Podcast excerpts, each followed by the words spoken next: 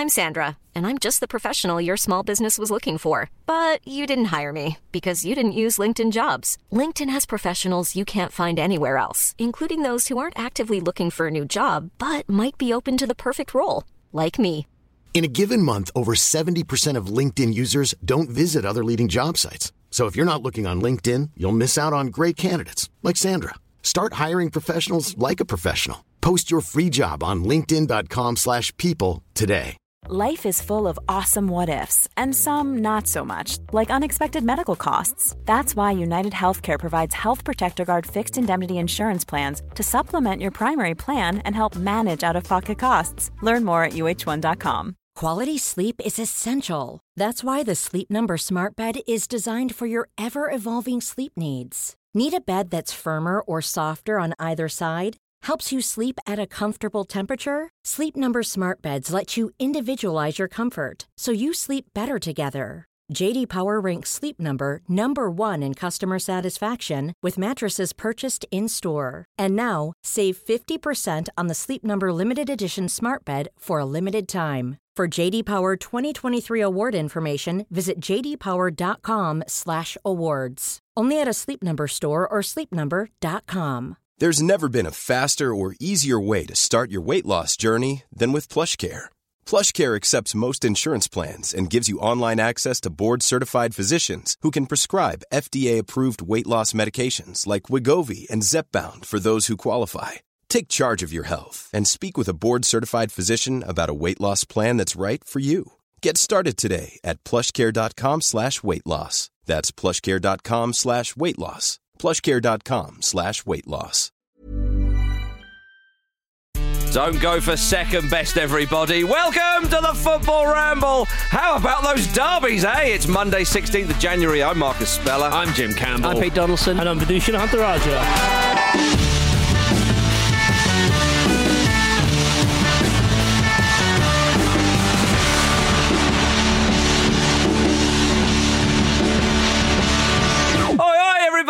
Everybody! It's the start of the working week. It's Monday. We're together again.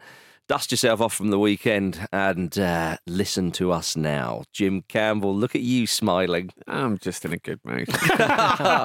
oh, it's top of the league, Jim Campbell, everybody. Pete's smiling and Fish is smiling. Yeah, you smiling, Marcus? Very Not much as so. much. Oh, you having a go, are you? Yes. Take yes. weekend for most of us. Take your fucking penalties, right? You might. okay. All right. All right. You've laid the gauntlet Do you down, wanna- and I'm going to have to pick it up again. Do you want another go at that intro? What would you rather? Three points and those owners, or no three points and not those owners? ah, god damn it! Yeah, and He's they've got, got a pool. You can't have it all. It would, it would appear. Um, Jim Campbell, let's start with you. Your highlight of the weekend. Well, I'm- aside from the obvious, Yes. which I'm, I imagine we'll come on to. We've got a um, whole section dedicated to your obvious highlight. uh-huh. Another I'm, highlight. I'm going to go for uh, when Amadou Onana scored for Everton. Mm. He looked down the camera and seemed to say, "I'm him. right. I'm him." Yeah. said it a couple of times, and I don't really know what that. I do know what it means, but I don't know why he's saying it like that. And Mm-hmm. I, I enjoyed it a lot. yes. That's a that is a thing. Um, I'm him, as in like I'm that guy. Basically. Yeah, I figured it'd be something like that, but Yeah. I'd not heard it before. For I am 90 years old. yeah, and it ended happily ever after that day for everything. uh, Peter, your highlight of the weekend. Uh, it was- it just has to be Mitrovic's penalty. it Robbed. was just robbed. Uh, he just he just loves Newcastle so much. Yeah. He just you know he re- he refuses to celebrate, but he refuses to score. Yeah, he was going to celebrate. he wasn't was- he? he was already We celebrating. did see him celebrate. Yeah. at, at first glance, it looked like the sort of deftest penalty I've ever Yeah, seen. And then nice, you realise yeah. there's an accidental reason for that. well, it's funny though because it sparked a chat about Mitrovic's penalties. He, he doesn't score that many. He's just a confident taker. Mm, right. So he goes, "Give me right. that," and he goes, "Oh, missed. Well, I'll do it again." If you remember, you might not under Scott Parker when Fulham were up. There was this thing where Fulham just kept giving. They could nobody could score Could a score a penalty. penalty, It's like, well, you Yeah, have a go. You have a go. So Mitrovic is basically like, "I'll do it." It's like, yeah, but the, the percentage is still not great. uh, but uh, There- his reaction when it was ruled out was not so much the oh god, what a great chance to go ahead. It was more that fuck. They're laughing at me. Yeah. I've embarrassed myself in front of them. I was going to give it so large. oh dear. Well, uh, there we are. Vish, what about your highlight of the week? My weekend? highlight of the week isn't quite a highlight, but it did show to me that even someone as big as Yerry Mina can be, you know, in certain situations as meek as me in everyday life. And it was when he was, you know, it was quite unsavoury scenes at the end when um, Everton players were leaving Goodison Park and they were confronted by fans. Hmm. Yerry Mina got out of his car um, to, um, I suppose, chat to them really. And it Hmm. He's was, a big guy as well. yeah, he is a big guy, Mm. and it was when um, one of the, the the main person, um, main Everton fan, who was I suppose like Mm-hmm. doing most of the shouting, was like, you know, you won't be here when we get relegated next year, and he was like, I will be. Mm. It's like, no, you won't, and he went. I will. Yeah, Yeah. I'll, I'll definitely But he's will. like, ah, you said you were going to get relegated. Ah, ah, got you there, didn't And I? it, it was just, um, I wouldn't say Yerry Mina's always the best at sensing danger, but he did it very well then. yeah, yeah. Well, fair enough. Uh, my highlight of the weekend, it was. It was the second Nottingham Forest goal, and I could be even more specific. It was Morgan Gibbs White's involvement in that goal. Yeah. Right. just spectacular stuff. It was a great goal, and it lifted the roof off the City ground. It was marvelous to see. But Gibbs White, when he does that overhead kick, and then he gets up and gets the ball again, and then beautifully plays in uh, Brennan Johnson. Superb Yeah. swashbuckling stuff. not not only plays in Brendan Johnson, but if you were told that like right, you're gonna have two involvements in this move, what are you gonna do? So well, the first one's gonna be an overhead kick, Yep, yep. easy, Yeah, and then it'll be a through ball with the outside of my right foot. Yeah, exactly. Yeah, And it was wonderful, yeah. Just superb, absolutely superb. Um, so there we are. There are our highlights of the weekend. No doubt you've got your own. Um, let's uh, go to the North London derby to start with. Tottenham Hotspur got a big fat zero, and Arsenal got two of those things we call goals. Jim Campbell, easy peasy. Yeah, it's Sunday evenings like that. I wish I had a TV in my jacuzzi and, um, and a jacuzzi. But um, yeah, it was it was it was so enjoyable to watch. Obviously, really really stressful to watch because it always, always is. But after that sort of settled down, it was I was s- really impressed by the different dimensions of Arsenal's play. And also, if you think back to that that um, fixture last season, that was one of the hurdles which we just ran into rather Yeah. than rather than hurdled. And the the it was I suppose a mental test um, to to not be overawed by the occasion. But their like attacking prowess in the first half was was magnificent, and we know Spurs are better in the second half. And it was really interesting to me how Arteta seemed to have a plan for that, and to just sort of accept that as reality. We know Spurs are going to come on you a lot more in the second half. Don't know why that seems to be so prevalent. Um, in, in their game plan, but they did a, a, a really good job of containing that as well. And uh, what you know we've been crying out for for a long, long time is, is control, and and that seems to be the the, the main feature of, of Arteta's game. The amount of times I've heard you say "take back control, Jim," um, and it seems that Arsenal have, uh, but uh, but the game was really won in that first half, and it's Arsenal's first away win at Tottenham in nine years. A stat that might surprise you, Pete Donaldson. No. no, it's it quite doesn't. it's quite surprising though. When I saw that, I was like, well, surely not. Yeah, I, I, I mean, I thought it would have been sooner than that. Yeah, d- incredible. Um, Paul Merson, of course, didn't hold back on that uh, first half uh, Tottenham Hotspur performance, and the first half was embarrassing at the highest level. I've never seen a derby game like that.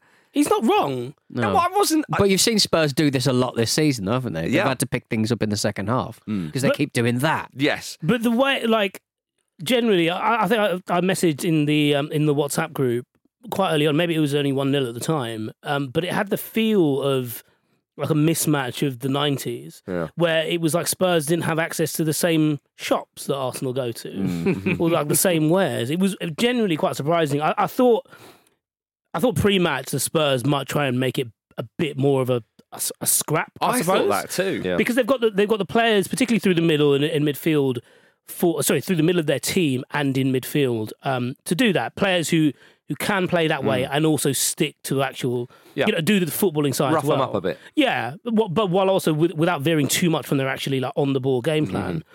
Um, and as uh, I saw, saw a tweet from uh, a Spurs fan called um, Nicky Ty61, and he put it perfectly in terms of like, it, it wasn't really a battle because you can't hit the other guy if you're 20 feet away from him. Yeah. No, there was there was very little intensity from Tottenham. Well, they seemed to pack the defence, didn't that. they?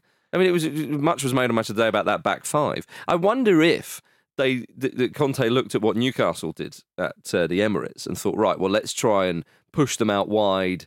And oh, Lloris has gone and done that. No, but I ju- ju- push them out wide and, and, and let's contain.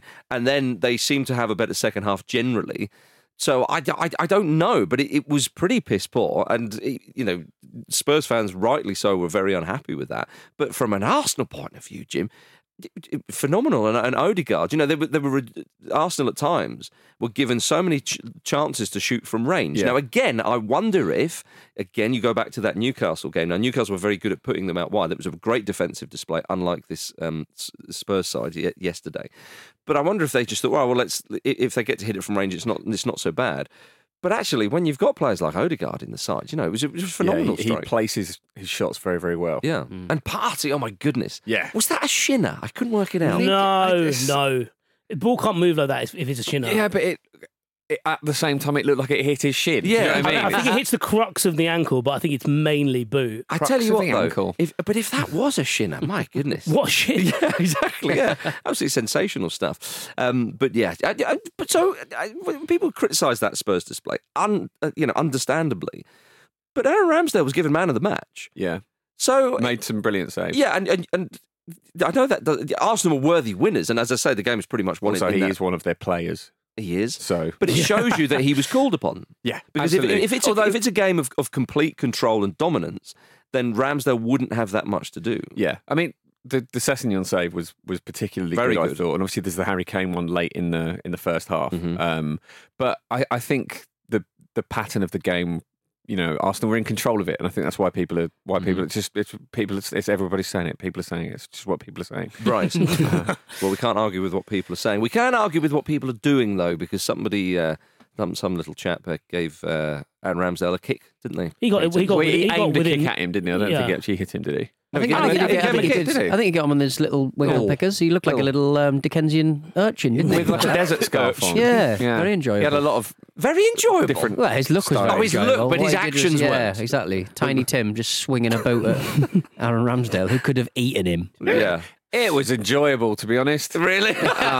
Oh, mu- you they've must- completely lost it. you must love Aaron Ramsdale's like attitude and demeanour, picking up where Ian Wright left off. Completely, yeah, absolutely. It's all part of the fun. I also enjoyed um, Eddie Nketiah Mm-hmm. absolutely shithousing a header over the line after Lloris's mistake. It's Yeah. just it's it's all those little moments make this sort of thing fun, don't Did they? you enjoy? I think we all did. Uh, Vish, uh, uh, Mikel Arteta in the celebrations, and then suddenly seeing uh, Granit Xhaka going over to the melee and going, "Oh no, we No, got it!" Let's save you from that two-year ban you're about to get. It was. I, I know it's obviously it was hilarious, but it, it, I think it's a really good example of how he knows everyone in his squad. Mm, yeah. Like he he was very much like with Ramsdale, like, mm. oh come on, you've had a good game. And Ramsdale actually is quite a clear-headed guy. I think his mm. his um, post-match interview was quite good. He he basically kind of gave credit to some of the Spurs players for the way they reacted to that incident, Yeah. kind of sensing how Yeah. absurd it was that someone from the crowd was trying to get on the Yeah, pitch and this, that, and the other, and also appreciate the fact that Richarlison's having to go at Ramsdale because Ramsdale was was rubbing it in, and yeah. you know it, it's nice to have a grown up in that situation Mm, talk about that kind of thing. And at the same time, Arteta sees Xhaka running towards the danger, Yep. All told, and thinks, right, he's not going to help himself here. Mm. Yeah, I need to help him. And I think there's there, it's a really interesting thing. If you think back to May of last year when Arsenal basically lost fourth place because of that defeat Mm. um, at the Tottenham Hotspur Stadium, uh, Conte, uh, you know, I, I, that was the um, I, I covered that match for the Independent, and in his press conference afterwards, Conte was running rings around Arteta, ridiculing him, you know, Mm. patting him on the head, talking about how he was too emotional, almost talking like, Yeah. look, this is big boy stuff. You're not quite ready for this. Mm. Mm. And less than a year, he's Arteta did it tactically, did a number Uh-huh. on him. If you think of the way Spurs set up there, even two on three, it's a bad idea in that midfield. Mhm. But it was almost like he completely forgot about how Zinchenko's been playing this season. Yeah, so- and the fact that he is operating as that fourth midfielder. So this leads- Zinchenko, sorry, quietly, who I thought had a brilliant game. Yeah. I didn't realise he was so good in the air. This leads me to think with Antonio Conte. I often say to him, ah, Conte's a winner. You know, you think about when he was all all those years ago when he was at Juventus, and I know he won the title at Chelsea, won a title at Inter, so he's you know he's he's had a very impressive managerial career. But are we seeing him slightly floundering now? It happens, you know. We, we you know players at the top level sometimes might people might say you know average very very good player will have maybe ten years at the top level, something like that. The same could be said for managers. Yeah. Oh yeah, absolutely. Well, I mean, uh, Uh, you know, mean, it's, it's- it's, it's a difficult job for Conte. I understand he's come in and, and, and there are there are better teams above them in the league. Um, but I just I just wonder. I, I uh, He needs the thrill of a title race, doesn't he? He needs the motivation of that. And- Possibly. Uh, and, and I, he's not getting that here but for whatever tactically reason. he got it all But wrong. But I, I it, it seems to me like he's not as invested in Spurs as he should be, to the point where he doesn't feel like it doesn't feel like he's the leader of a team. It feels like he's a man doing a job. Yes, who, at- who look at- oversees a, a group of people who themselves are supposed to be a team. It's so He- there's different. a detachment from him, and it's it's not. It feels a bit. They deserve better, to be honest. Well, it, it feels very, very different with with Arsenal and Arteta. I mean, it's absolutely remarkable what's going on there, of course. And Arsenal are now eight points clear at the top of the league. Ha- again, I, I ask you, Jim. I asked you this early in the season, but how will you be celebrating the title? I mean, I'm still trying to be as cautious as possible because it's Man United on Sunday. Still got Man City to play Mm-hmm. twice. Um, injuries will will hit Arsenal really hard, so they've got to be clever in the in the transfer market. I, as I've mentioned, I have privately thought about that once or twice. Um, Which pitbull track have you gone for? um, I, I don't know. I'll just put it on shuffle because they're all bangers, aren't they? True enough. That's the right answer. Um, but yes, Manchester United next. Obviously, that's a, a, a crucial one. Um, Huge game. It's a massive game. You, you, you, have to say. Um, the only negative for Arsenal, of course, on Sunday was uh, Chelsea announcing their signing of uh, Mykhailo Mudryk, uh, who had been tipped uh, for a move to Arsenal, of course, uh, for a while. Chelsea added uh, Mudryk's Instagram handle to their own bio before the signing had even been completed, rubbing uh, salt into those wounds. Yeah, he'd been uh, liking posts linking him to Arsenal for months, but in the end, Arsenal refused to match Chelsea's offer of 88 million pounds. Yeah. Wow. Now, I mean- I, the situation in Shakhtar has been very, very uh, desperate, of course, because of the, the ongoing war there. And I know there's a lot of players left and they didn't get uh, uh, Yeah. fees for them and so on. So that, that's why they were saying, look, we, we have to hold out for as much as we can for this guy. So very understandable uh, from their point of view. I mean, to be honest with you, it'd be understandable at any time uh, in their history because, you know, Chelsea have got tons of cash and, and, and so on. But from a, from a Chelsea point of view, that's an awful lot of money. It's a huge amount of money, isn't it? And it's is it 400 million um, around that they've they've spent before that in transfers. It's a, they, they've, it's a huge outlay, and obviously there's that eight year contract, so the amortization is spread out, and it's, it makes it you know more feasible for FFP. But potentially with contracts that long, there are may, maybe issues down the line if players don't work out and they become harder to shift. It's who who knows? It's It's uh, very unlikely, though, isn't it? When have Chelsea spunked a lot of money on, on a player and it not worked out? Romelu Lukaku. yeah, no, no, yeah. Timo Oh, I Kai see what you're doing here. yeah. Yeah, Yeah. Did score a winning goal in the Champions League final, baby. He did, he did. Um, th- that's the that's the thing. I think about this. I think it reflects well on the fact that Arsenal aren't willing to, uh, you know, spend beyond their means to a point. I know that's not necessarily an Arsenal problem, but in terms of you don't need to be held at ransom with that kind of stuff. Obviously, they do need to bring in bodies in January. That's there's no question about that.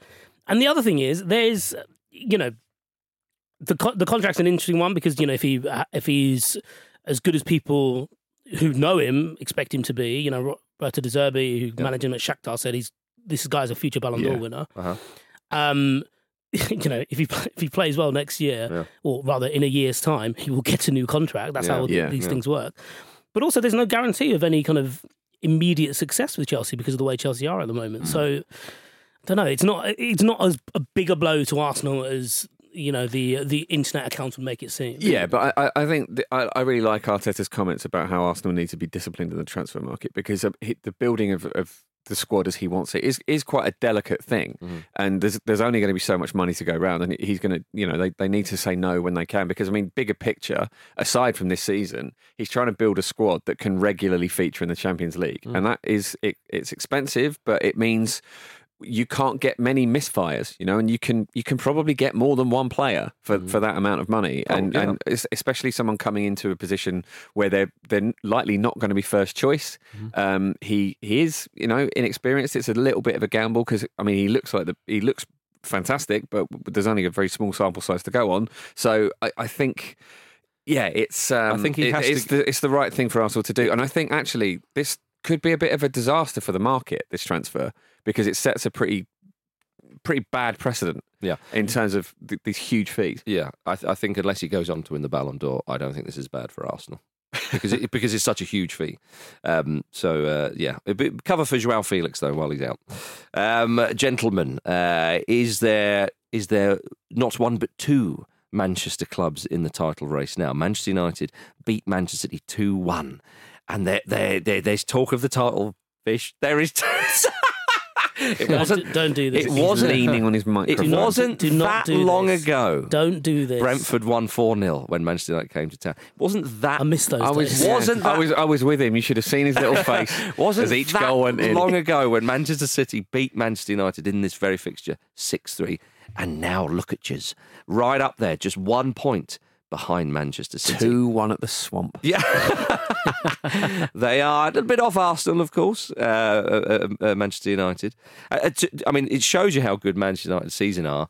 Is they're keeping pace with Newcastle United? That's- that's- that shows you how Yeah, good it is. That's all you need. point. Um, but it was uh, it was controversial, of course, Pete Donaldson, because Bruno Fernandes's first goal should never have stood in a million years. Nah, it's fine, isn't it? It's fine. innit? Pete, go on then. What's your take? I think um, I think the rule, uh, the the word in the rule or the law or whatever you kids call it these days, I think is uh, that's significant is um, he's offside if he does something that clearly impacts on the ability of, of the opponent to play the ball.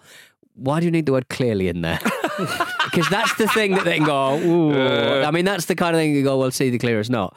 It's it's um, that's the thing that's derailing the train for me. So I guess yeah. I mean, was it clear? Was it not? I mean, he's on the ball, so nobody can inhabit that three dimensional space that he is inhabiting. Yeah. So he's shielding the ball somehow. I just, you know, it was just a piece of shit, wasn't it? It was. It really was. And on match of the day two, they highlighted. But it's not, nothing to do with the referees. The referees did it. The referees applied the rules correctly, the laws of the game correctly. Yeah. But they, uh, but but the the the the, the law's an ass. It is, yeah. I, I thought they highlighted really well on Match of the Day too, because they, they at one point they um uh you know faded out Rashford from the the picture, so you could see what they were looking at. It was like, so if he's not interfering with play, then the goalkeeper should be looking at Bruno Fernandes and all the rest of it. It was clearly that he's interfering with play.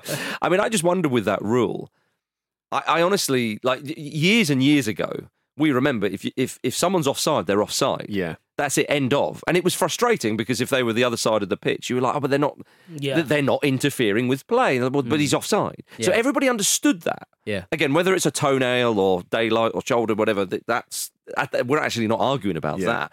So that was the that was the rule. And, and and everyone was was you know au fait with that, whether you liked it or not. You knew where you you stood, pun intended.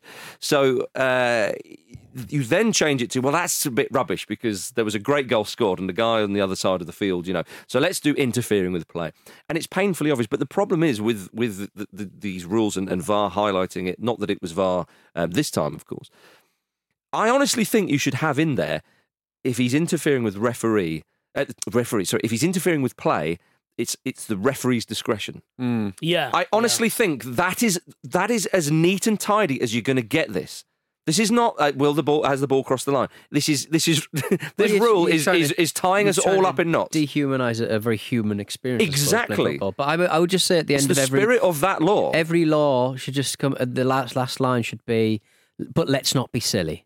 Like it's just, and that would just be everything. And they got well, they were being silly there. I think so. well, that's VAR it. yeah. Decision. Well, Silly. Mate, Silly. A, mate, a mate of mine went to see Aussie Rules once many years ago, and he was trying to get what what are, what are these rules about? He didn't know, and he said to this chap who was next to him, who was uh, trying to explain it, and he said, "So how many steps can you take with the ball?" Now I'm sure there's probably a very simple answer for this, but it was the guy went, "Well, you can you can take a cut," and he said, "But he took like four, and he took and he and he just, went, yeah." Well, you just don't take the piss. You know? and I think, yeah, that is the spirit of this stuff, isn't it? I mean, what's been lost is it's really, really clever play from Rashi, isn't it? He's in brilliant form. Yeah. It's, it's not though. I, You I- don't I- think? No, no. I, I don't. They. I think they got lucky, didn't they? I think they made do it. he was trying to hit the ball? He's trying to kick it. Well, no, but- it was well played from Fernandes. from Fernandes at the last moment, I- I, I think people were giving um, Rashford and Fernandes a bit too much credit there. They're like it was really smart that he was, you know, running alongside the ball and not touching it. I was like, no, he had every intention to play it. He just thought that, you know, he he would have played it right to the very end had Bruno not given him that shout. Jonathan Wilson wrote, Rashford essentially played the most protracted dummy in history. Yeah. he was basically dribbling with the ball. That's right. But then, of course, he got the winner. He did. Yeah. He got the winning It's goal. a great turnaround, wasn't it? I mean, aside from the boring kind of off, offside chat, it, mm. it was a really, really strong performance from Man United. Such it a must have change been around. enjoyable, Vish. Yeah, well, it was the most um, controlled we've been over Manchester City since I, I can remember, really. Um, Well, since probably Ferguson days, you'd argue maybe. yeah, yeah, maybe. I, I think there was also a, a sense that, um, you know, the, the run that Manchester United are on, you could, you know, there were arguments put to them that the teams that were playing weren't necessarily in good form. But I think I, I found watching them that we had a, a degree more control. There was a, little, a lot more purpose in the way United were playing. Mm. And things like that, and that kind of came to the fore then. Um, Especially going at one 0 down. I mean, I don't think many Exactly, people would yeah. have had first goal first goal scored by Jack Grealish with his head. Yeah. think- well, but I think it was the first time in 18 months that City haven't won a game that they've led. yeah, and, and, no, sorry, that they've taken the lead. yeah, of course, yeah. Uh, You know, absolutely incredible. So, Yeah, when they get the breakthrough, you think, oh, okay, here we go. But the fact is, Manchester United nullified Haaland. Um, they they didn't concede that many chances. Okay, they get an, a huge slice, not just a slice, a whole cake of luck with that that equaliser. but then what what do you do with that? And they go on the front foot, and on comes Garnacho, who loves it, doesn't he? What an Yeah. impact sub he's been so many times. He's wonderful. Yeah. You know, it mm. gets the ball, and and and again, even even in the goal, you know, he goes to cross it, and the ball bounces back to him. You get the rub of the green. What do you do? You make use of it, and there's Rashford to tap in.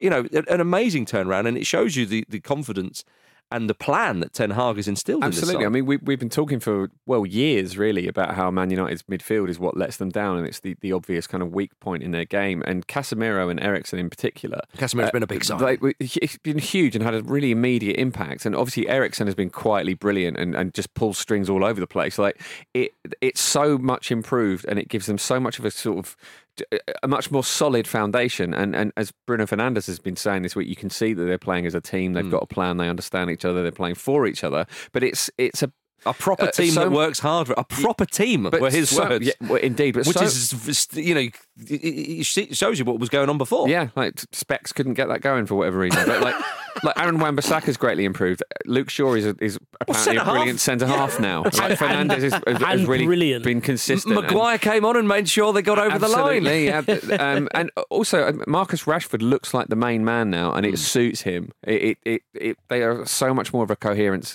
team. Are, are they back? Are Man United back? Yeah. Well, I, I think it was all about his back, wasn't it? His shoulder. It was like kind of. I should say that he that's became the first Man United player to score in nine consecutive home games since 1959. Yeah. But I mean, all this talk, we're getting sort of very excited on Manchester United's behalf. Um, but Erik Ten Hag said of any t- kind of title talk, he said, "The fans may dream, but we are not."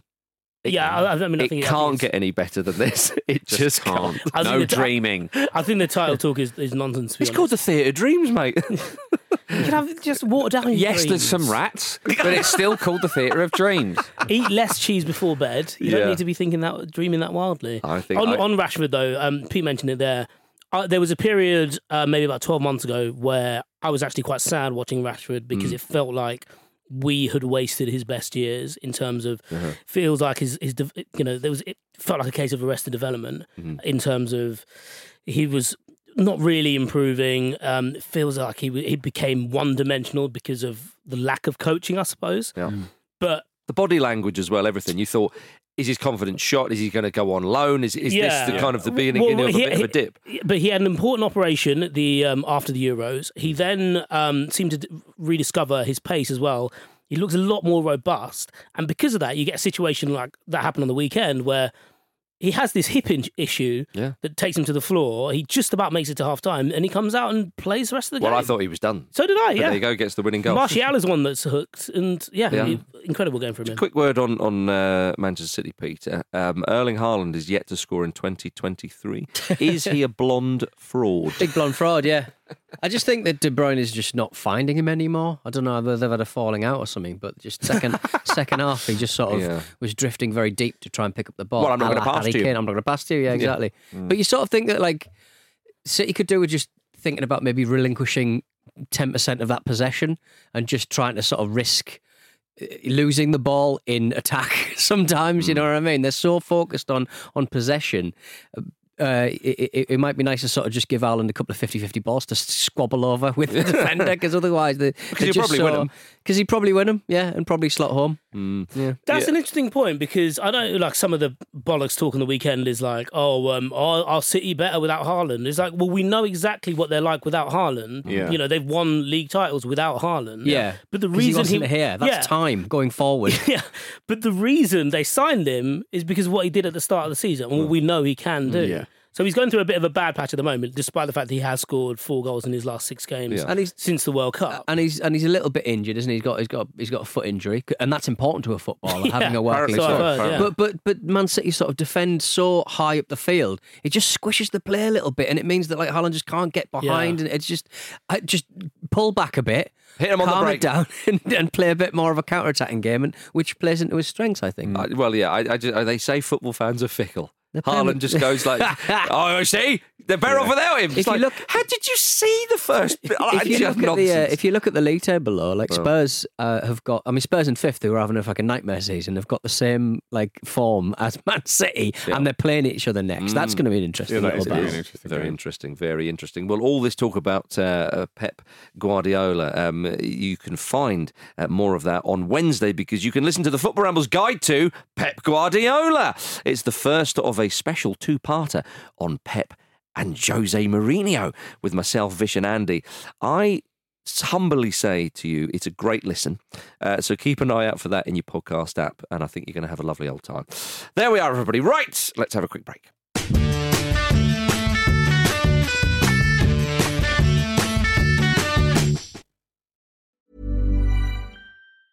Hiring for your small business? If you're not looking for professionals on LinkedIn, you're looking in the wrong place. That's like looking for your car keys in a fish tank.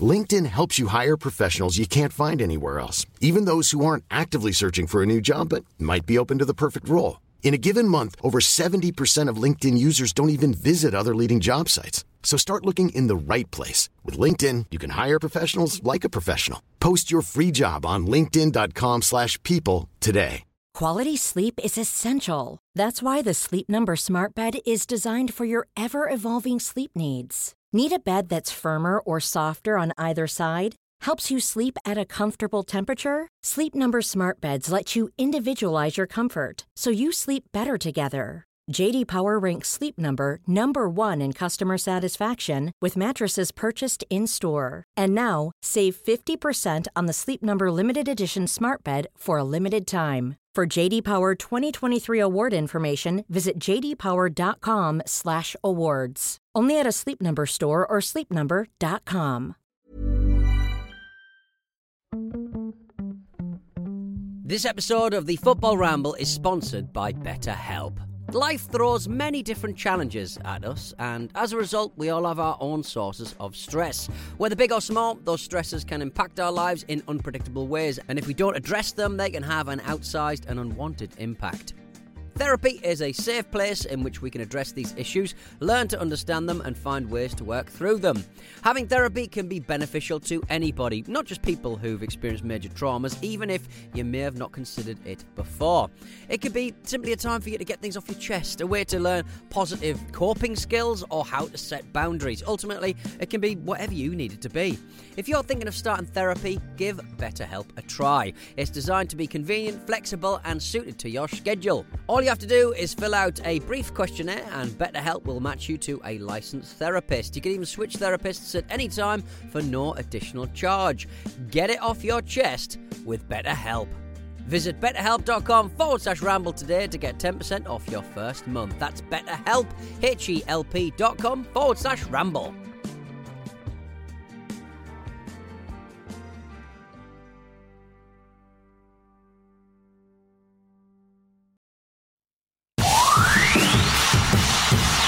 Average performance, average cup tie, in that we allowed them to win 4 0. Welcome back to the Football Ramble, everybody. oh, poor old Frank. Uh, right, um, Premier League. More Premier League. Give it to me, baby. Uh, Brighton 3, Liverpool nil. Hellfire! Only Manchester City, Arsenal, and Spurs have scored more Premier League goals than Brighton this season. They're not missing Graham Potter, Jim. No, they're not. It's, it's uh, I love that for Welbs as well. Absolutely Oh! brilliant finish from him. what a goal! Was that was that for a Manchester United fan? Was that almost as satisfying as the Manchester Derby win?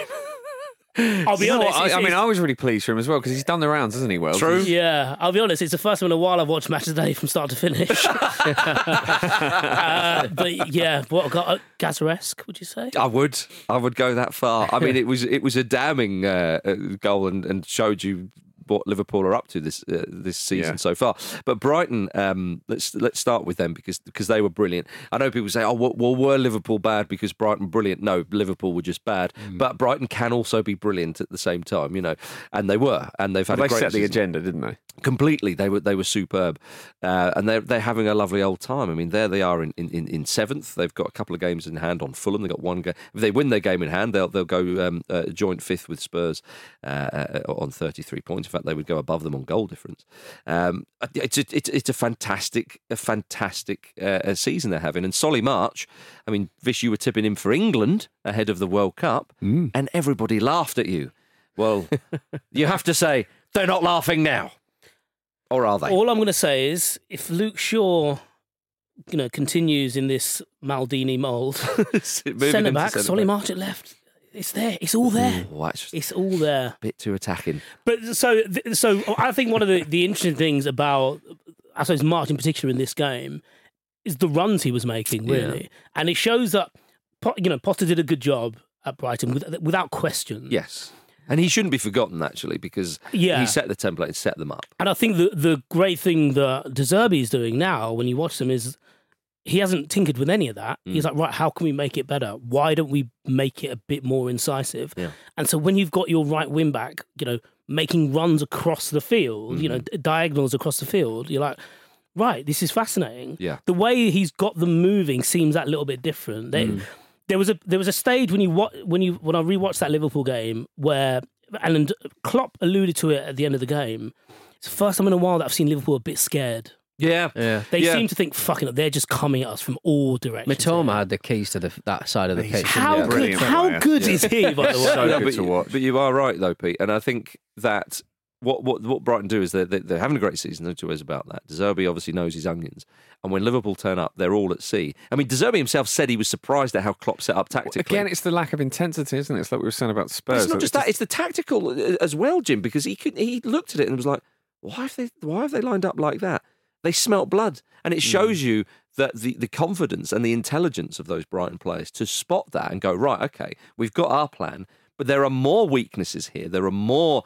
Openings here. Well, we'll bloody exploit that then as well. And they were they were phenomenal. Um, and this is, of course, without um, Leandro Trossard, who was dropped for disciplinary reasons. De Zerbi seems to have conducted himself in, in quite a, a sort of well, a, well, a decent way. And he, he said, you know, Trossard's a good guy. You know, he's a good player. You know, would have him back, all that kind of stuff. But it looks like it's getting to the point of no return. I mean, Trossard's agent has since released a statement saying he wishes to leave the club after being humiliated by the Brighton boss. Now, we perhaps more will come out and we'll and we'll discuss it. But you know, just judging on the performances and results, it certainly didn't seem to affect Brighton that day. No, absolutely not. And it's uh, be interesting to see what happens there. It looks like Trossard spotted an opportunity to to maybe get a move now for some big money because he's in good form. He's what twenty so mm-hmm. it's, it's it's an opportunity there. But yeah, I mean that's impressive, isn't it? To, to lose one of your one of your really your best players and your, mm-hmm. your most experienced operators that the, you know, the team is, is is you know has been heavily reliant on at, at times in the past is is brilliant. And it's De Zerbi it looks like he's been there for years. You know Yeah. I mean, it looks like he's built this team in his Totally. image and, and that they they are fully bought into his philosophy, which clearly they are.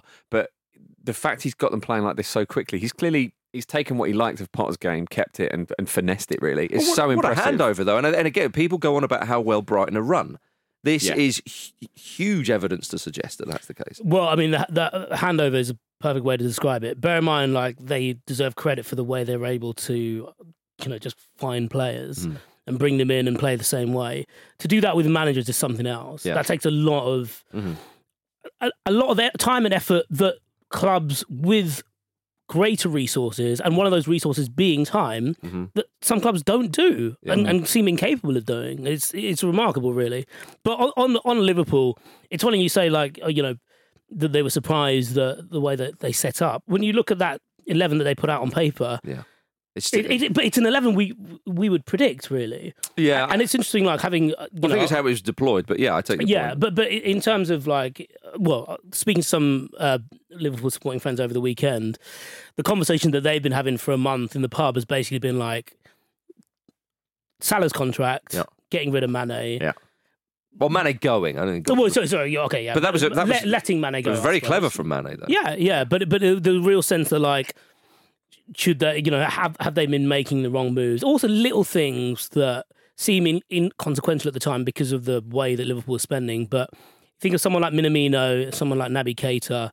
Those players, they envisaged them being ready for a, you know, to Mm-hmm. use your word, a handover of sorts from Mm. that midfield at this point in time, and it just hasn't worked out. No, and I, I mean they've they've they've got injuries to key players, of course. I mean, Yeah, a lot of injuries You know, as well. Diaz i- i- Diaz was a great signing because he galvanised, he, he drives them forward really, really. But I actually think Nunez has been that as well. I know his finishing might not be up to scratch, but I think he's been you know agent of chaos and all that kind of stuff people call him. But he gets you get he gets you going. Yeah. He, he make there's stuff happening, and it needs to be a little bit m- m- more finesse. But it's there. Jota's uh, yeah, injured. I was going to say that. I mean, Yeah, I think exactly. that's that's been forgotten about a little bit from perhaps from, the, You know, the outside. I'm sure Van- Van Dijk's, but he's, I mean, he he hit the ground running for them and, and was mm. such a Yeah. brilliant option. But I, but I think this is all actually.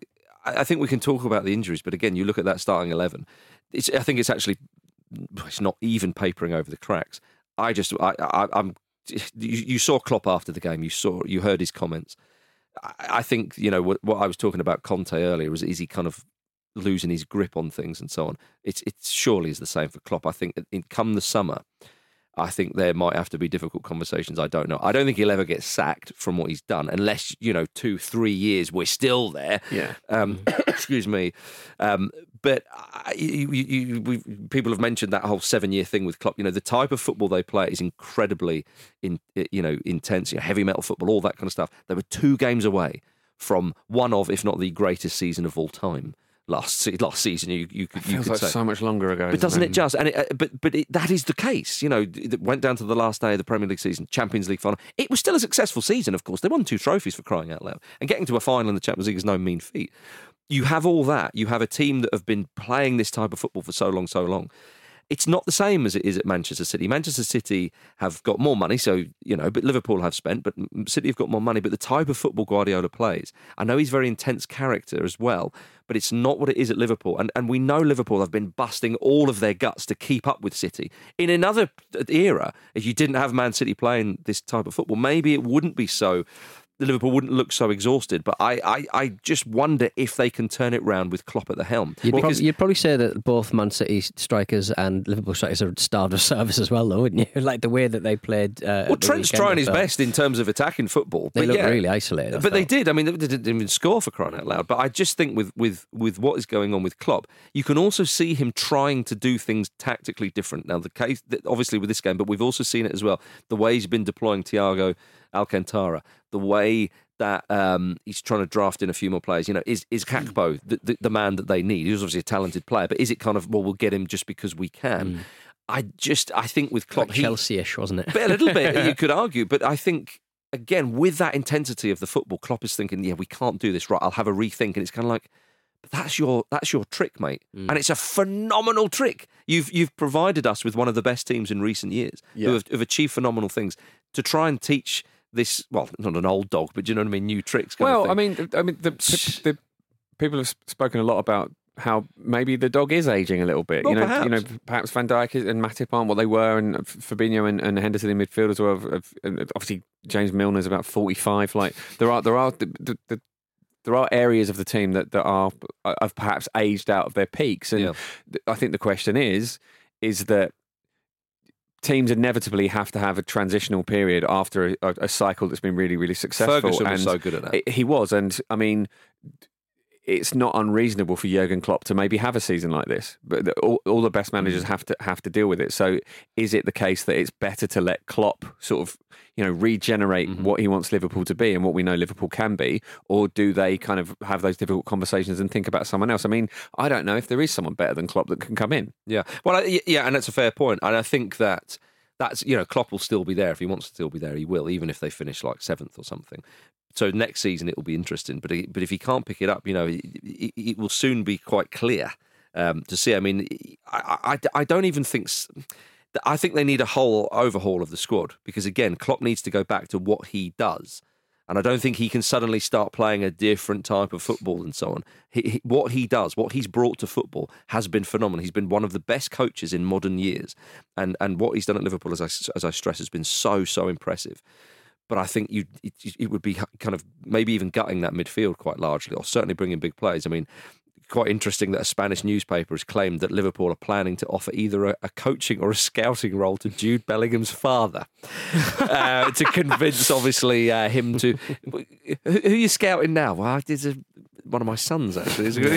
well, they are apparently also weighing up an offer for uh, for his, his brother Job. Yeah, Bellingham. get 'em all So, in. Yeah, but I mean, this is the sort of stuff you have to do when you're competing with like Man states. City. Like, Yeah. fair enough. Like, why not? yeah. Have you- Have you got a dog you want to bring in? Have you got any, any we can pet get your dog. You want to? Yeah. We can get your dog. Exactly, yeah. My goodness. So, uh, yeah. Chelsea are offering more of a, like a bigger dog up front. Yeah, and they're actually offering a whole pack.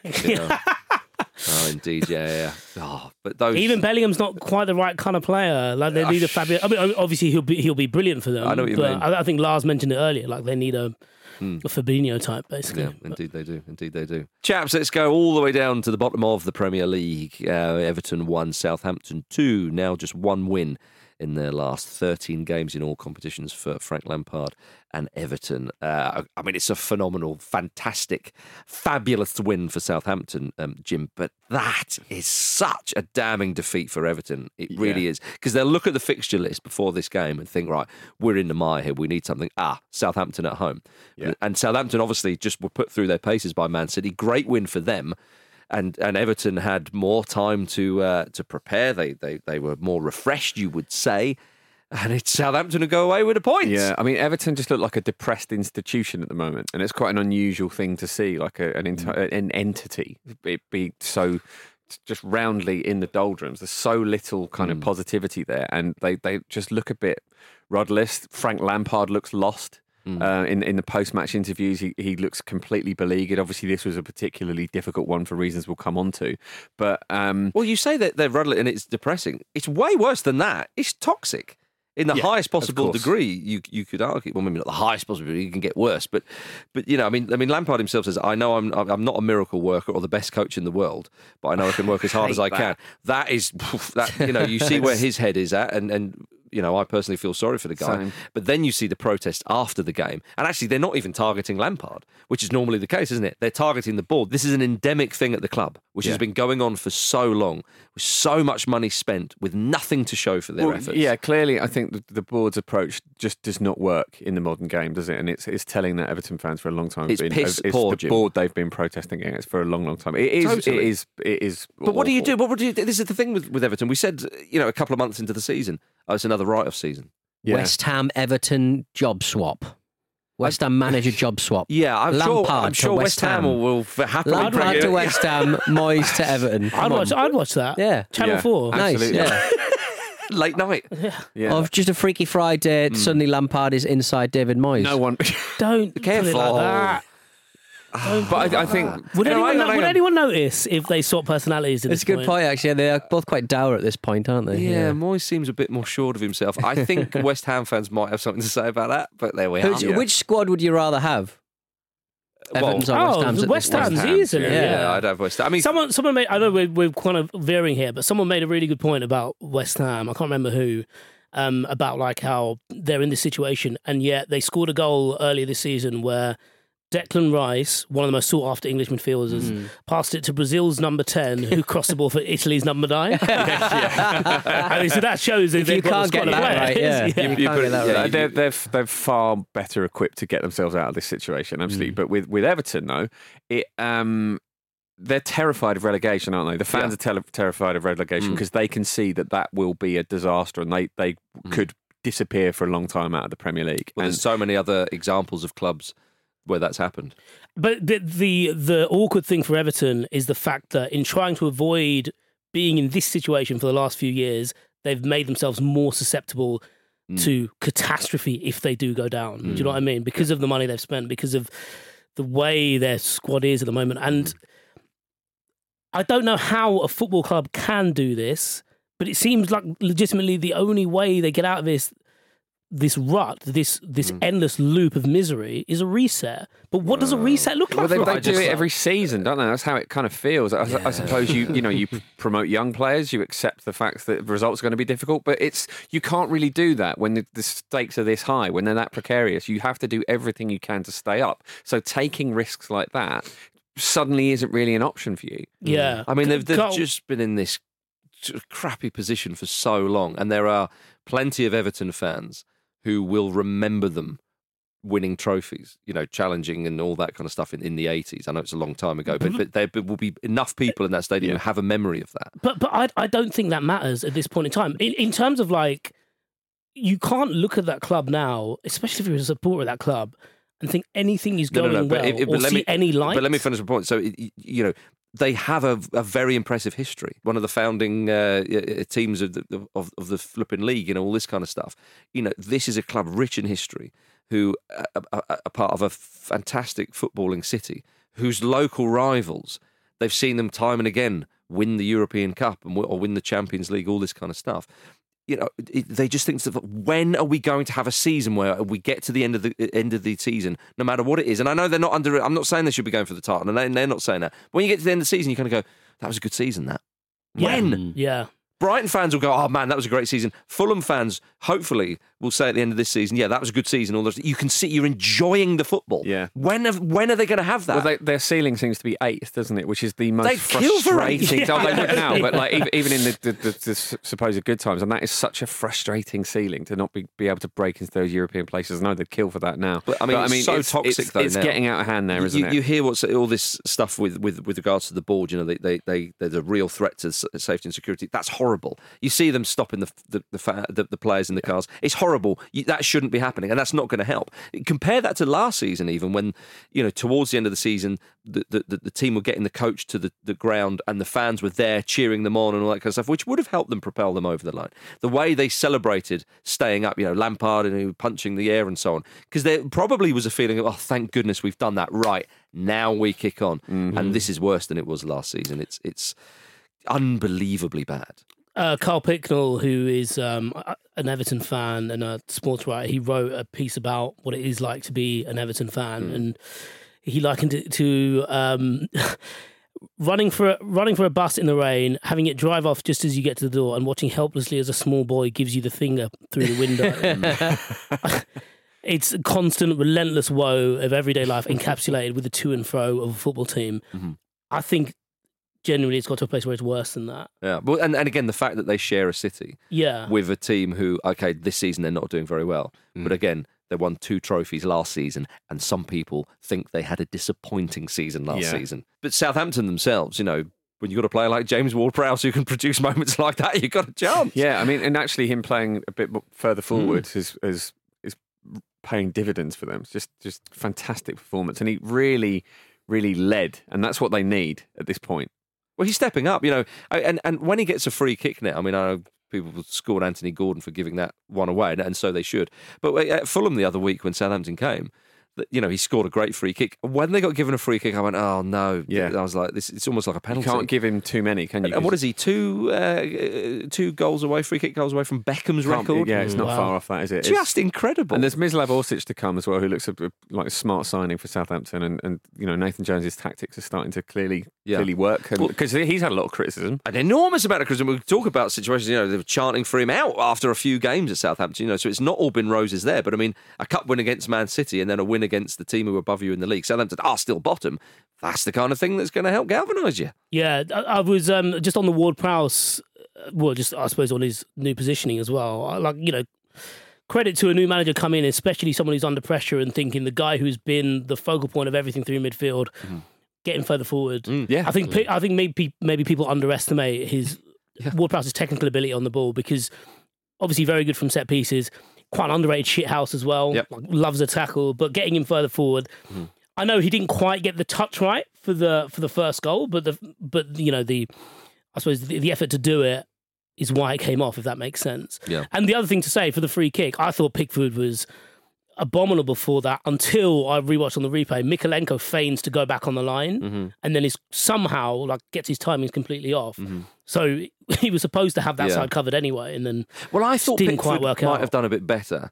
And then I saw it from another, like a, all around, and then I saw it from another angle and I thought, actually, yeah, it was, I was just proper whip and pace. But Mikolenko runs to go back on the line and Yeah. then stops halfway. Yeah. It's, it doesn't make any sense. No, it doesn't. Yeah. So uh, yeah, good win for Southampton. But I mean, it's all to do down there. I mean, because like you know, obviously West Ham are in there, and West Ham they are the side where you say, well, they're too good to go down, Mm. but they are kind of sleepwalking the way. I mean, Moyes again looked very comfortable in the in the in the post match. Ah, well, you know these these things happen. We, we, we'll be okay, or whatever words to that effect. But they're down there because I mean, you know, Bournemouth have lost five of their last six and are still a point above West Ham. That's how bad it is. You know, obviously Wolves beating West Ham, they, they, they go up there as well. So you, you do worry for West Ham because you can't rely on that, oh, well, we'll be okay, we'll be okay. Um, and especially when, when Nottingham Forest have suddenly found a little bit of something in the tank. You know, you, you saw the way they celebrate those goals. Oh, Brennan Johnson took his, his goals superbly well. Gibbs White suddenly remembered that he's, you know, he's actually a really handy player. They're there. they're a feel good coming of age movie. Like they've all got to know Yeah. each other, and now they are thriving, and it's Yeah. just beautiful. It's Yeah. a it's a little bit like multi multi million dollar uh, multi million pound Mighty Ducks. Yeah, yeah. Yeah. Do you think they're going to stay up, Peter? Um, yes, I think they will. Okay. There's I the. think they've got enough in the tank, personally. Well, they seem to be hitting a little bit of form at the right time. You know, again, a cup run will do that for you. Uh, and uh, yeah, so But who would who would go down though? It'd be funny if it was. I mean, it'd be very funny if it was Everton, West Ham, Southampton. Why would why would that be funny? Talk, to the, talk to the supporters of those because clubs. they're just uh, because they're just always there, aren't they? They're Are always they? In, the, in the top. West Ham nearly got to Top the European final last season. They did, yeah. Well, so they're not always there. Also, No, West I mean, Ham. they're but always in the there, league, and they're always in the league. They're always in the top league. for a long Oh. I see what you mean. Oh, you, so you want a kind of Yeah. refresh. you, yeah, you want Yeah. you want really some sort of new blood coming. I in. want to see Everton fans going to a, a poor championship side with their new stadium, Mm-hmm. With the air of a man who's turned up on the dance floor with a brand new shirt. Going, why aren't the ladies talking to me? We've got a new Yes. stadium. Why aren't we winning matches? I've got loads of money. Got loads yeah, of but money. Look, at the state here. Actually, it's a good point. One of the, th- you know, a lot of like media at the moment in terms of TV shows and movies are just remakes, aren't they, with new casts? Yes. Maybe that's what the Premier League needs. exactly. Yeah. Okay, I like, I like your thinking. Bring Well, in look, one of the little ones from Stranger Things. Hmm, it does look like Burnley will go up though. Would you like to see Burnley back? It's all a bit, yeah. it's all a bit underwhelming. Is that is that the remake you don't want to see? I don't want them back. I mean, Is, that's is harsh. that um, Kompany and Bellamy though in charge. That's a little bit of something. That's a that's a little bit like whatever Nicholas Lyndhurst is about to do. Yeah. It's, but it's Why the, is he still around? It's the, well, he's back in. He's back in Frasier, Frasier, isn't he? He's isn't he? like, That's it, yeah. That's a surprise. An old He's show not, with he's an not old playing actor. Frasier though. right? No, I think I think he is, isn't he? really? Yeah, isn't that the point? Oh my god! No, he's playing. I don't know. he's, who's playing, playing Daphne. Look, That's he's playing doing. Daphne. There you go. That makes Playing that little Yeah. dog who gets on the old man's chair. Oh dear! Look, I d- look, we're not going to end the show with blasts from the past and, and old characters coming back to try and uh, refresh. But you did mention the championship, Yeah. uh, and, they're- and and Cardiff City, of course, are down there. Um, they're, they're 21st and they're three points from safety. And there are reports that Cardiff are uh, exploring bringing Neil Warnock out of retirement. Amazing. It's like Come it's, on! It's like they heard Mason's interview with them. Oh, he's still around. Shit. yeah, yeah, yeah. He's Another still got podcast, fire. cut, another podcast got cut down in its prime, just, just as it was starting to get going. Oh, what a shame! Yeah, I- Content creator. It's How- amazing. the, the, the way it was reported was Cardiff are actively exploring bringing Neil Warnock out of retirement. And as uh, a, a Ramble listener, Kieran replied to uh, one of our tweets about this, I love how this headline is worded like Cardiff own him. It's like he's in a cryogenics box in the back. We're in the shit. Fuck it, get Neil Warnock out. Break glass. In case of emergency, break glass for Warnock. Case of emergency, break glass. well, I was enjoying my retirement. Uh, Six out of ten. I've put my, Hey, I'll it's- put my was- jumper on so, so, so I feel a benefit when I'm in the cryo chamber. are. Lovely old job. I, we want to see it, don't we? We always want to see it. Yeah. They'll be promoted within months. There we are, everybody. Thank you very much for listening to the Football Ramble, part of the Acast Creator Network. I'm better off out of stasis if I'm honest. It's been a pleasure You don't want to warm up us. too quickly in case of shrinkage. Thank you very much, Jim Campbell. You're welcome. Thank you, Pete Olsen. Goodbye, everyone. Thank you, Vithushan Ehantharajah. Tossed salads and scrambled eggs. Thank you, Neil Warnock. See you soon.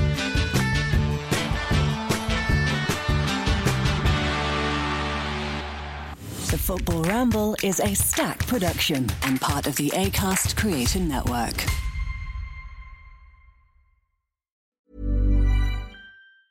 Planning for your next trip? Elevate your travel style with Quince. Quince has all the jet setting essentials you'll want for your next getaway, like European linen, premium luggage options, buttery soft Italian leather bags, and so much more. And is all priced at 50 to 80% less than similar brands. Plus, Quince only works with factories that use safe and ethical manufacturing practices. Pack your bags with high-quality essentials you'll be wearing for vacations to come with Quince. Go to quince.com slash pack for free shipping and 365-day returns. When you need mealtime inspiration, it's worth shopping Kroger, where you'll find over 30,000 mouthwatering choices that excite your inner foodie. And no matter what tasty choice you make, you'll enjoy our everyday low prices, plus extra ways to save, like digital coupons worth over $600 each week. You can also save up to $1 off per gallon at the pump with fuel points. More savings and more inspiring flavors make shopping Kroger worth it every time. Kroger, fresh for everyone. Fuel restrictions apply. This is the story of the one. As head of maintenance at a concert hall, he knows the show must always go on. That's why he works behind the scenes, ensuring every light is working, the HVAC is humming, and his facility shines. With Grainger's supplies and solutions for every challenge he faces, plus 24 7 customer support, his venue never misses a beat. Call quickgranger.com or just stop by. Grainger, for the ones who get it done.